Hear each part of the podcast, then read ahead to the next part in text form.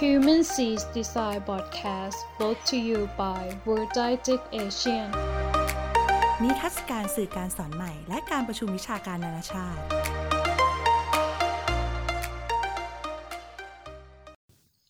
สวัสดีครับ ยินดีต้อนรับสู่ Human C Design Podcast อีกครั้งนะครับ คุณอยู่กับสกลทีละวรันยูนะครับ วันนี้เป็นวันจันทร์ที่ 17 กุมภาพันธ์นะครับคศ2020 นะครับ วันนี้ก็จะมารีวิวหนังสือชื่อว่า Factfulness นะครับ ชื่อภาษาไทยก็คือว่าจริง ๆ โลกนี้ดีขึ้นทุกวันนะครับ หนังสือเล่มนี้แต่งโดย Hans Loring และก็ครอบครัวนะครับ แล้วก็บิลเกตเนี่ยซื้อแจกนะครับให้กับนักเรียนนักศึกษาใหม่ที่จบทุกคนนะฮะในอเมริกานะครับ แล้วก็ได้แปลไปกว่า 36 ภาษานะครับ มียอดขายไปกว่า 1 ล้านเล่มนะครับ ผู้เขียนได้ก่อตั้งมูลนิธิแก มายเนอร์นะครับ โดยมีเป้าหมายเพื่อกำจัดความไม่รู้นะฮะด้วยการให้ภาพของโลกที่สร้างขึ้นจากข้อเท็จจริงนะครับ สาเหตุที่ผมอยากจะมารีวิวหนังสือเล่มนี้เนี่ยเป็นเพราะว่าตรงสือเนี่ยใช้สถิตินะฮะแล้วก็กราฟจำนวนมากนะครับในการอธิบายข้อเท็จจริงนะครับซึ่งเป็นวิธีขจัดความเข้าใจผิดนะครับ หรือความเชื่อที่เราเคยมีมาก่อนนะครับเอาละครับมาเริ่มรีวิวหนังสือนะครับ ผู้เขียนเนี่ย ได้ใช้หลักการเรื่องความเชื่อของคนไว้ทั้งหมดอยู่ 10 อย่างนะครับ โดยอันดับแรกก็คือเรื่องของสัญชาตญาณแห่งการแบ่งแยกนะครับ มีความเข้าใจผิดจำนวนมากนะฮะที่เกี่ยวเรื่องของโลกนะซึ่งเราแบ่งโลกเป็น 2 ส่วนคือโลกตะวันตกแล้วก็โลกตะวันออกนะฮะจนหลายคนมักเชื่อว่าโลกตะวันตกเนี่ยมีชีวิตที่ดีกว่าโลกตะวันออกนะฮะเพราะว่าโลกตะวันตกประชากรก็มีลูกน้อยกว่านะฮะแล้วก็มีจำนวนเด็กที่ตายน้อยกว่านะครับ ผู้เขียนโชว์แผนภาพที่เป็นเหมือนกับฟองอากาศนะครับจะเป็นวงกลมวงกลมนะแล้วก็พบว่าจริงๆเนี่ยการแบ่งประเทศที่พัฒนากับกำลังพัฒนาเนี่ยจริงๆแล้วเนี่ยมันยังมีประเทศที่อยู่ตรงกลางระหว่างกลุ่มนี้นะครับ จริงๆ คือเราจะแบ่งว่าประเทศพัฒนาแล้วก็ดอยพัฒนาจริงๆแล้วก็กำลังพัฒนาอยู่ตรงกลางที่เขาแบ่งใหม่นะครับ แล้วก็ตรงกลุ่มตรงกลางเนี่ยมีจำนวนถึง 75%นะครับ แล้วก็มีรายได้ปานกลางนะไม่จนไม่รวยนะครับ เพราะฉะนั้นเนี่ยความเชื่อที่ว่าการแบ่งเป็น 2 กลุ่มนั้นไม่จริงนะครับ ผู้เขียนแนะนำให้แบ่งระดับรายได้เป็น 4 ระดับนะครับ โดยระดับที่1เนี่ยเริ่มต้นด้วยมีเงิน 1 ดอลลาร์ต่อวันนะครับ แล้วก็มีลูก 5 คนนะฮะ แล้วก็ถือถังน้ำพลาสติกเนี่ยเดินเท้าเปล่าไปตักน้ำจากหลุมหรือว่าโคลนที่สกปรกนะฮะหนึ่งในลูกเนี่ยเสียชีวิตลงเพราะว่าอาการจากควันไฟนะครับ แล้วก็มีคน1,000ล้านคนเนี่ยมีชีวิตอยู่แบบนี้นะครับ เช่นประเทศพวกเอธิโอเปียของคองโกนะครับระดับที่2เนี่ยคือกลุ่มประชากรที่มีรายได้วันละ 4 ดอลลาร์นะครับ มีเงินซื้อพืชผักที่ไม่ได้ปลูกเองนะครับ มีรถจักรยานยนต์ แล้วก็มีถังพลาสติก ใช้เตาแก๊สไฟฟ้านะครับ แล้วก็มีคน 3,000 ล้านคนที่อยู่ในกลุ่มนี้นะฮะ ประเทศก็ได้แก่กลุ่มประเทศพวก ปากีสถานพวกเกาหลีเหนือนะครับ ระดับที่3เนี่ยคนกลุ่มที่ทำหลายงานนะครับทำงานวันละ 16 ชั่วโมง มีรายได้ 16 ดอลลาร์ต่อวันนะครับ มีตู้เย็นสำรองอาหารนะฮะแล้วก็ทำอาหารที่ไม่ซ้ำเดิมได้แต่ละวันนะครับ มีเงินซื้อจักรยานยนต์นะครับ แล้วก็มีลูก 2 คนเรียนมัธยมปลายนะครับ สามารถพาครอบครัวไปเที่ยวพักผ่อนนะครับ ประชากรกลุ่มนี้เนี่ยมีอยู่ที่ประมาณ 2,000 ล้านคนนะฮะ ซึ่งก็คือ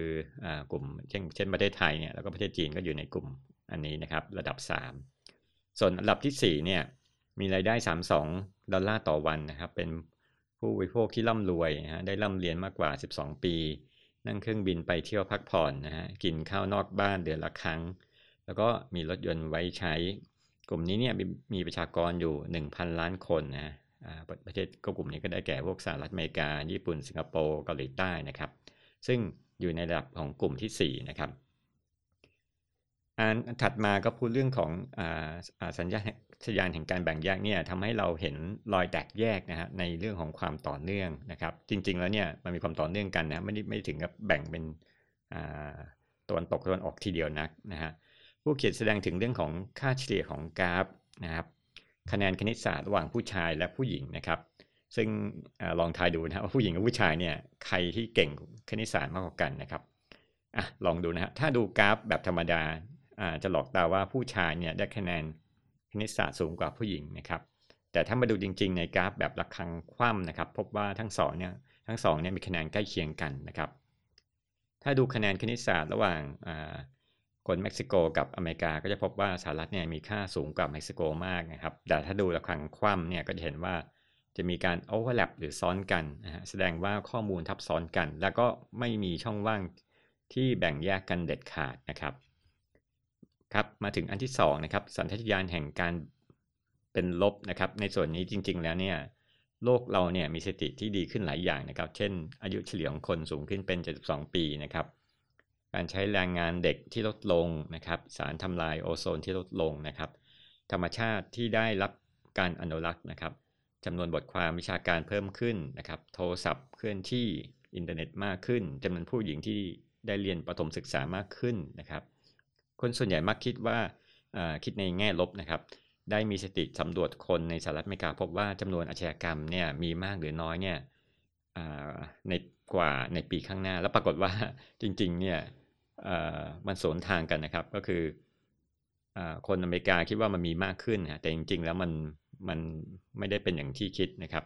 มันมีน้อยลงนะครับ นักข่าวมักจะใช้ตรงนี้เนี่ยเพราะว่าข่าวจริงๆเนี่ยถ้าข่าวไม่ดีเนี่ยก็จะเป็นข่าวนะครับ ส่วนข่าวดีไม่ส่วนใหญ่ก็ไม่เคยจะเป็นข่าวนะครับ เพราะฉะนั้นเนี่ยเวลาที่เราได้ยินข่าวไม่ดีเนี่ยให้ถามตัวเองว่าข่าวดีมาถึงคุณมีปริมาณเท่าไหร่นะครับ อันที่3นะครับสัญชาตญาณแห่งเส้นตรงนะครับ อันนี้นะทำให้ผมนึกถึง กราฟที่เป็น linear regression คือเป็นเส้นตรงที่มันทะแยงขึ้นนะครับเราใช้ปกติเนี่ยเราใช้ linear regression ในการทำนายพวกผิดพันธ์หรือว่าการตลาดอนาคตต่างๆนะครับ ความเข้าใจผิดอย่างร้ายแรงเกี่ยวกับเรื่องของประชากรจะล้นโลกเนี่ยเพราะเราคิดว่าเออเนี่ยกราฟเนี่ยมันจะเป็นเส้นตรงแล้วก็มากขึ้นเรื่อยๆ จนมันสูงขึ้นทะลุไปนะครับ จริงๆแล้วเนี่ยประชากรก็เหมือน ที่ขึ้นเนี่ยไม่ใช่เพราะว่าจำนวนเด็ก หรือจำนวนผู้สูงอายุเพิ่มขึ้นนะฮะแต่ว่าเป็นจำนวนผู้ใหญ่นะครับที่เพิ่มขึ้นนะครับ ซึ่งผู้ใหญ่เนี่ยก็คืออายุตั้งแต่ 15ถึง74 ปีนะฮะความจริงก็คือว่าเด็กมีจำนวนน้อยลงนี่เอง สาเหตุที่จำนวนน้อยลง เพราะว่าโลกจัดสมดุลกับธรรมชาตินะครับ ในสมัยสมดุลเดิมเนี่ยพ่อแม่รุ่นปู่ย่าตายายเนี่ยมีลูกมากขึ้นนะครับแล้วก็ใช้เป็นแรงงานนะครอบครัวหนึ่งก็จะมีลูกประมาณทั้ง7-8 คนนะครับ แต่พอมีเศรษฐกิจที่ดีเนี่ยก็มีการจัดสมดุลใหม่นะครับ พ่อแม่ก็มีลูกแค่ 2 คนนะครับ บทนี้น่าสนใจในเรื่องของกราฟด้วยนะครับ เพราะว่าผู้เขียนบอกว่ามันมีกราฟ เช่นกราฟเส้นตรงก็มีจริงนะครับ เช่นระยะเวลาศึกษาในโรงเรียนเฉลี่ยก็เป็นเส้นตรงนะครับ ร้อยละของรายได้ที่ใช้จ่ายเพื่อการพักผ่อนนะครับเป็นเส้นตรง อันนี้ก็จริงครับ อย่างเช่นกรุงคนกรุงเทพเนี่ยพอมีรายได้ก็ใช้เงินเพื่อการพักผ่อนหย่อนใจมากขึ้นนะครับ โค้งตัว S อ่าเป็นโค้งลาบเมื่อเข้าระดับที่3หรือ4นะครับเพราะทุกคนเนี่ยมีสิ่งนี้หมดแล้วนะครับ ยกตัวอย่างเช่น ร้อยละของบ้านที่มีตู้เย็นนะครับ ร้อยละของเด็กอายุ 1 ปีที่ได้วัคซีนนะครับ แล้วก็ร้อยละของผู้ใหญ่ที่อ่านเขียนได้นะครับ อันถัดมาเป็นกราฟโค้งลงนะครับ กราฟนี้คล้ายกับมาลื่นในสนามเด็กเล่นนะครับ เช่นรราคาวัคซีน ช่วงแรกเนี่ยก็จะมีที่สูงแล้วก็แพงแล้วก็จะโค้งลงมานะครับ เพราะมีราคาถูกลงนะครับ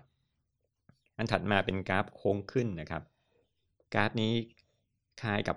โค้งระฆังความนะหมายถึงว่าจะเกิดขึ้นกับประเทศที่มีรายได้ปานกลางมากนะครับ เช่นจำนวนของคนที่มีฟันผุนะฮะเพราะในประเทศที่ยากจนเนี่ยคนก็จะไม่มีน้ำตาลทานมากนะครับ แต่ประเทศที่ร่ำรวยแล้วเนี่ย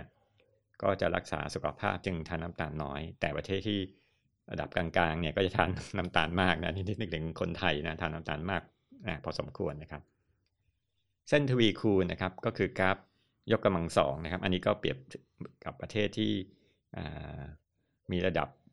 ประเทศที่ร่ำรวยมากนะครับ ก็จะมีร้อยละรายได้ที่ใช้จ่ายกับ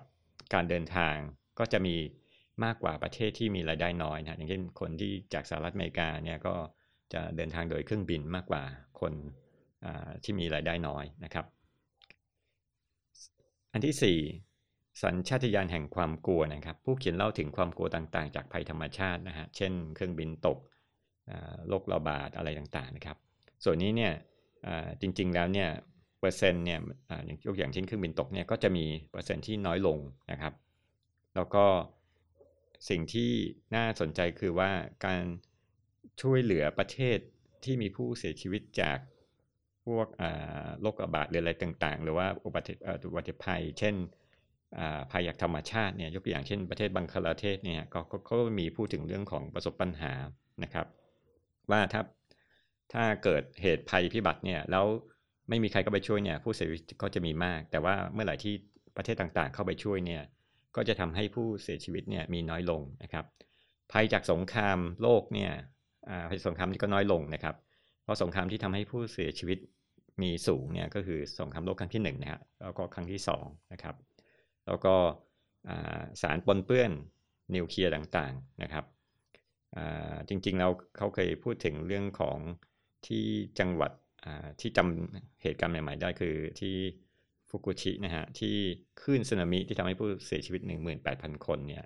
จริงๆเนี่ยเกิดเสียชีวิตเพราะว่าไม่ใช่เพราะว่านิวเคลียร์นะครับ แต่ว่าจะเกิดจากการที่ ของคลื่นสึนามิแทนนะครับ เพราะฉะนั้นเนี่ยการเสียชีวิตโดยพวกนิวเคลียร์เนี่ยก็ค่อนข้างจะน้อยลงนะครับ แล้วก็ความกลัวจากการปนเปื้อน ทั้งยาฆ่ามาแมลงที่เขาเรียกว่า chemophobia นะครับจริงจริงๆก็เขาก็บอกว่าเออมันก็น่ากลัวแต่มันไม่ได้ทำให้ถึงอันตรายถึงขนาดนั้นนะครับ แต่ว่าสิ่งที่เรารับรู้คือว่าเราควรจะรับรู้เรื่องของว่าอะไรสิ่งเป็นสิ่งที่ทำให้เรากลัวและอันตราย แล้วก็สิ่งที่เป็นที่ข้อมูลที่เกิดขึ้นจริงนะครับ อันถัดมาสัญชาตญาณแห่งขนาดนะครับ การตระหนักถึงเรื่องความตัวเลขเดียวเนี่ยอาจจะจากข่าวเนี่ยอาจจะทำให้เราดูน่าทึ่งนะครับเช่นไข้หวัดหมูกับวัณโรคนะฮะจะพบว่าสื่อมักจะลงข่าวไข้หวัดหมูมากกว่าวัณโรคนะครับทั้งทั้งที่ผู้เสียชีวิตจากวัณโรคเนี่ยมีถึง 63,066 คนนะฮะดังนั้นเวลาคิดถึงสัดส่วนการคิดเนี่ยจะต้องใช้กฎ 80 20 นะครับ ยกตัวอย่างเช่น กลุ่มน้ำมันถ่านหินแก๊สเนี่ยเป็นพลังงานที่ให้โลกมากถึงมากที่สุดนะครับเมื่อเทียบกับพลังงานทั้งหมดนะครับถึง 80 กว่าเปอร์เซ็นต์ด้วยด้วยซ้ำขึ้นไปนะครับ แล้วก็พลังงานอื่นๆ เช่น พลังงานชีวภาพ น้ำนิวเคลียร์ลม พลังแสงอาทิตย์เนี่ยก็จะมีจำนวนที่อัตราส่วนที่น้อยมากนะครับ การอันอีกเทคนิคนึงคือการหารตัวเลขนะครับ เช่นเราอาจจะใช้จำนวนเด็ก นะฮะในตัวอย่างเช่นตัวจำนวนเด็กในฮ่องกงเนี่ยหารด้วยจำนวนโรงเรียนในฮ่องกงนะฮะอันนี้คือใช้ตัวเลขมาหารกันนะครับ ครับอีกเรื่องหนึ่งก็คือเรื่องของคาร์บอนไดออกไซด์นะครับ ก็คือการปล่อยก๊าซคาร์บอนไดออกไซด์ออกสู่บรรยากาศของประเทศจีนและอินเดียเนี่ยเขาบอกเออมันมีข้อกล่าวหาว่ามันมีมากกว่าสหรัฐอเมริกานะแต่จริง ๆ แล้วเนี่ยถ้ามานับเอาเทียบกับต่อคนแล้วเนี่ยจะน้อยมากนะครับ ซึ่งอันนี้ก็ได้ข้อคิดที่ว่า ไม่ใช่ประเทศที่มีประชากรน้อยเนี่ยสามารถที่จะปล่อยคาร์บอนไดออกไซด์ออกมาเท่าไหร่ก็ได้นะครับ อันที่ 6 สัญชาตญาณแห่งการเหมารวมนะครับ อันนี้ก็คือการตระหนักรู้เมื่อมีการใช้กลุ่มเพื่ออธิบายนะครับ อันนี้ผมสามารถอธิบายได้ เช่น นักศึกษาไทยไปเรียนอังกฤษ อาจจะถูกเหมารวมว่าเป็นนักศึกษาจีนที่ที่นำเชื้อไวรัสโควิด -19 เข้าไประบาดนะครับทำให้คนอังกฤษเนี่ยคิดเหมารวมว่ามาจากประเทศเดียวกันนะจริง ๆ นั้น ไม่ใช่นะครับ วิธีการแก้ปัญหาก็คือว่า เราต้องมองหาความแตกต่างภายในกลุ่มนะครับทำให้กลุ่มมีขนาดเล็กลงนะฮะหรือว่าจำเพาะมากขึ้น หรือมองหากลุ่มความเหมือนกันระหว่างกลุ่มนะครับ อันที่ 7 สัญชาตญาณแห่งโชคชะตานะครับ อันนี้ไม่ได้หมายถึงดวงนะฮะแต่ว่าเป็นเรื่องของการเปลี่ยนแปลงนะครับ ในสมัยก่อนเนี่ยทางเอเชีย โดยเฉพาะจีนเนี่ยมีฐานะยากจนนะฮะแต่ปัจจุบันเนี่ยความเชื่อนั้นเนี่ย ได้ถูกเปลี่ยนแปลงนะฮะลักษณะเดียวกันกับผู้เขียนเชื่อว่าต่อไปประเทศแอฟริกาเนี่ยก็จะพ้นจากความยากจนได้นะครับ แต่การเปลี่ยนแปลงนี้อาจจะเกิดขึ้นอย่างช้าๆนะครับ การปรับความรู้ให้ทันสมัยนะครับ เช่นเราอาจจะคุยกับคุณปู่คุณยายนะครับ ในเรื่องของค่านิยมที่เปลี่ยนไปนะครับในสมัยก่อนก็บอกคนก็ส่วนใหญ่ก็คิดเออต้องการมีลูกเยอะๆนะครับแต่ว่าเดี๋ยวนี้มันเปลี่ยนไปแล้วนะครับ แล้วก็การเก็บตัวอย่างการเปลี่ยนแปลงทางวัฒนธรรมเนี่ยก็จะเป็นผลดีนะครับ อันที่ 8 สันทัตยานมุมมองด้านเดียวนะครับ คนที่มีความเชี่ยวชาญเนี่ยมักจะมีข้อจำกัดนะครับเบ็ดเสมือนเรามีค้อนนะครับ แต่ถ้าเราหาประแจมาเนี่ยจะทำให้เราเห็นมุมมองอีกด้านหนึ่งได้นะครับ ยกตัวอย่างเช่น ประเทศคิวบาเนี่ยเป็นประเทศที่มีที่มีคนสุขภาพดีแต่ที่ยากจนที่สุด นะครับในการที่ประเทศสหรัฐอเมริกาเนี่ยเป็นประเทศที่ร่ำรวยที่ที่สุขภาพแย่ที่สุดนะครับ สาเหตุเนี่ยเป็นเพราะรัฐบาลคิวบาได้ส่งเสริมเรื่องสาธารณสุขขั้นพื้นฐานนะครับให้กับประชาชน ในขณะที่ประเทศสหรัฐอเมริกาเนี่ยคนที่รวยเนี่ยที่มีประกันไปพบแพทย์มากเกินความจำเป็นนะครับที่คนยากจนเนี่ยไม่สามารถเข้าถึงการรักษาที่ง่ายแล้วก็ ไม่แพงนะฮะทำให้เสียชีวิตก่อนวัยอันควรนะครับ อันนี้ก็โยงไปถึงเรื่องของประชาธิปไตยได้ว่านะฮะประชาธิปไตยก็ไม่ใช่วิธีแก้ปัญหาวิธีเดียว ที่จะแก้ปัญหาทางสังคมได้หมดนะครับ เพราะว่าไม่มีตัวชี้วัดตัวเดียวที่วัดความก้าวหน้าของประเทศโดยรวมได้นะครับ ความเป็นจริงเนี่ยมันค่อนข้างจะซับซ้อนกว่านั้นมากนะครับ อันที่ 9 สันทัตยานแห่งการตำหนินะครับ เมื่อเกิดปัญหาขึ้นเนี่ยคนเรามักจะหาคนทำผิด หรือหาแพะรับบาปนะครับ ในความเป็นจริงเนี่ยเราต้องหาสาเหตุนะครับ ไม่ใช่หาผู้ร้ายนะครับ ยกตัวอย่างที่ผู้เขียนยกมาคือเรื่องเรื่องของการลี้ภัยของผู้อพยพ4,000 คนที่เสียชีวิตจากการจมน้ำในทะเลเมดิเตอร์เรเนียนนะครับคนส่วนใหญ่อาจจะมองว่าผู้ร้ายของเรื่องก็คือคนที่ลักลอบหลอกครอบครัวให้จ่ายเงิน 1,000 ยูโรนะครับต่อคนเพื่อให้ไปติดอยู่บนเรือพายางนะครับ แล้วเราก็มีคำถามว่า เอ๊ะทำไมผู้ลี้ภัยจากซีเรียเนี่ยไม่เดินทางไปเครื่องบินหรือขนหรือขนส่งนะฮะเพราะสายการบินเนี่ยจริงๆมันมีสายการบินไปนะครับ แต่เขาไม่ให้ขึ้นเครื่องนะเพราะคำสั่งสภายุโรปในปี 2001 นะครับ ซึ่งเรามักจะหาคนผิดนะแต่เราแทบจะไม่เคยส่องกระจกดูตัวเองว่าเราเองเนี่ยจะเป็นคนปล่อยเรื่องนโยบายการอพยพนะทำให้คนเสียชีวิตนะครับ ผู้เขียนก็พูดถึงเรื่องของนโยบายของวีรบุตรวีรบุรุษคนหนึ่งชื่อว่าเหมาเจ๋อตงของจีนนั่นแหละครับ ที่คุมกำเนิดประชากรจีนให้มีบุตรได้หนึ่งคนนะครับผู้เขียนเล่าว่าจริงๆเนี่ยเราไม่สามารถบังคับใครได้นะให้ทำอย่างนั้นได้หรอกนะครับ แต่เป็นเพราะว่าระบบสังคมเลยที่สร้างสมดุลกันมากกว่านะครับ เพราะฉะนั้นอย่าเชื่อว่ารัฐบุรุษเนี่ยสามารถเปลี่ยน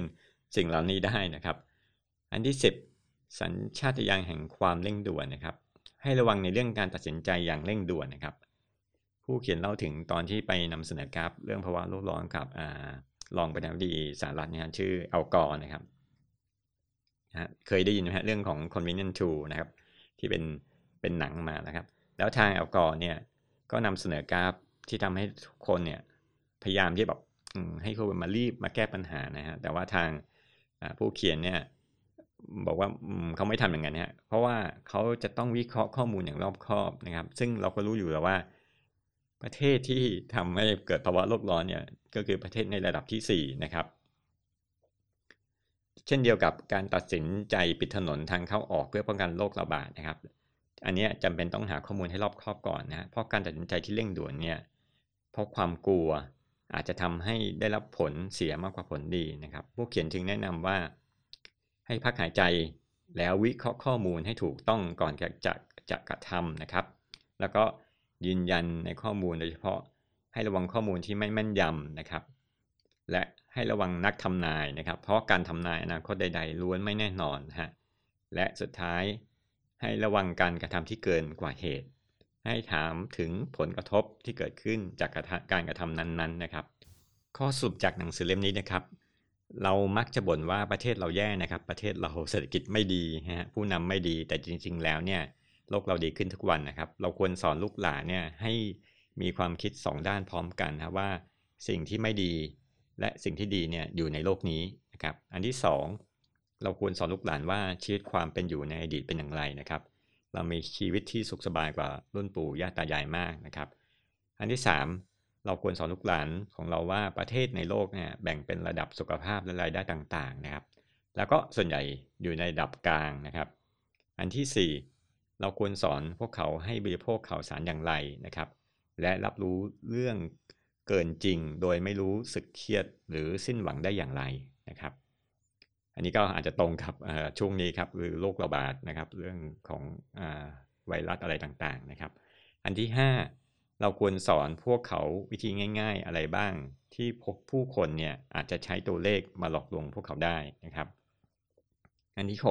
6 เราควรสอนพวกเขาว่าโลกเปลี่ยนแปลงอยู่เสมอ และพวกเขาต้องพัฒนาความรู้และมุมมองต่อโลกให้ทันสมัยต่อไปฮะตลอดชีวิต สิ่งหนึ่งที่ผมชอบเกี่ยวกับผู้เขียนอ่าก็คือในเรื่องของความทุ่มเทในการช่วยเหลือชีวิตคนในประเทศต่างๆนะครับ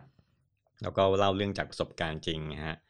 ทั้งในเรื่องของสาธารณสุขนะโรคระบาดนะครับแล้วก็การวิจัยที่เกี่ยวกับข้อมูลนะครับถึงแม้ว่าผู้เขียนเนี่ยได้เสียชีวิตไปนะครับเพราะโรคมะเร็งที่ตับเนี่ยแต่ว่าผลงานเนี่ยหนังสือเล่มนี้ก็สำเร็จนะฮะหลังจากที่ครอบครัวเนี่ยเขาก็ช่วยกันที่จะตีพิมพ์นะครับ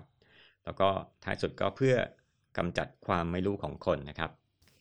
ครับท่านสามารถติดตามผลงานของผู้เขียนได้นะครับในเว็บไซต์นะครับ www.gapminder.org นะครับ G A P